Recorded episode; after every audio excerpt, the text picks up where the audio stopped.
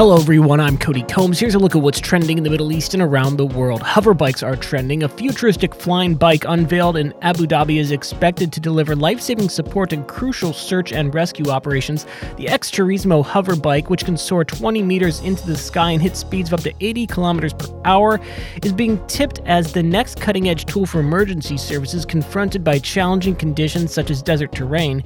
The vehicle has been deployed by Bayanat, a unit of Abu Dhabi's artificial intelligence company G42 in partnership with Japanese aerial mobility company Arwins Technologies.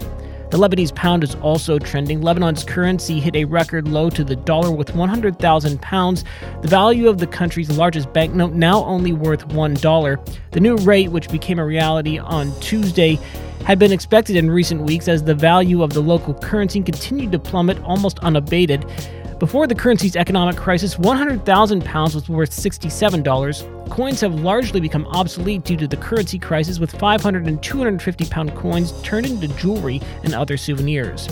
GPT 4 is also in the mix. That's because an updated version of the AI beast ChatGPT tool, GPT 4, has just gone live, and many are already sharing on social media exactly what it can do.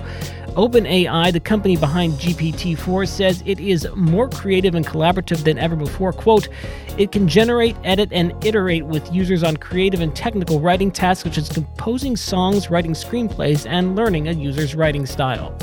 Facebook is also trending. This comes after Meta, the parent company of Facebook, Instagram, and WhatsApp, announced it will lay off 10,000 employees as part of a new round of job cuts and will also close about 5,000 open roles that have yet to be filled. The company's founder and chief executive, Mark Zuckerberg, has said the cuts, which have been widely anticipated, will be carried out over the next couple of months and will cover tech, business, and recruitment teams. That's it for today's trending Middle East update. For our full range of podcasts, head on over to our comprehensive podcast section at thenationalnews.com.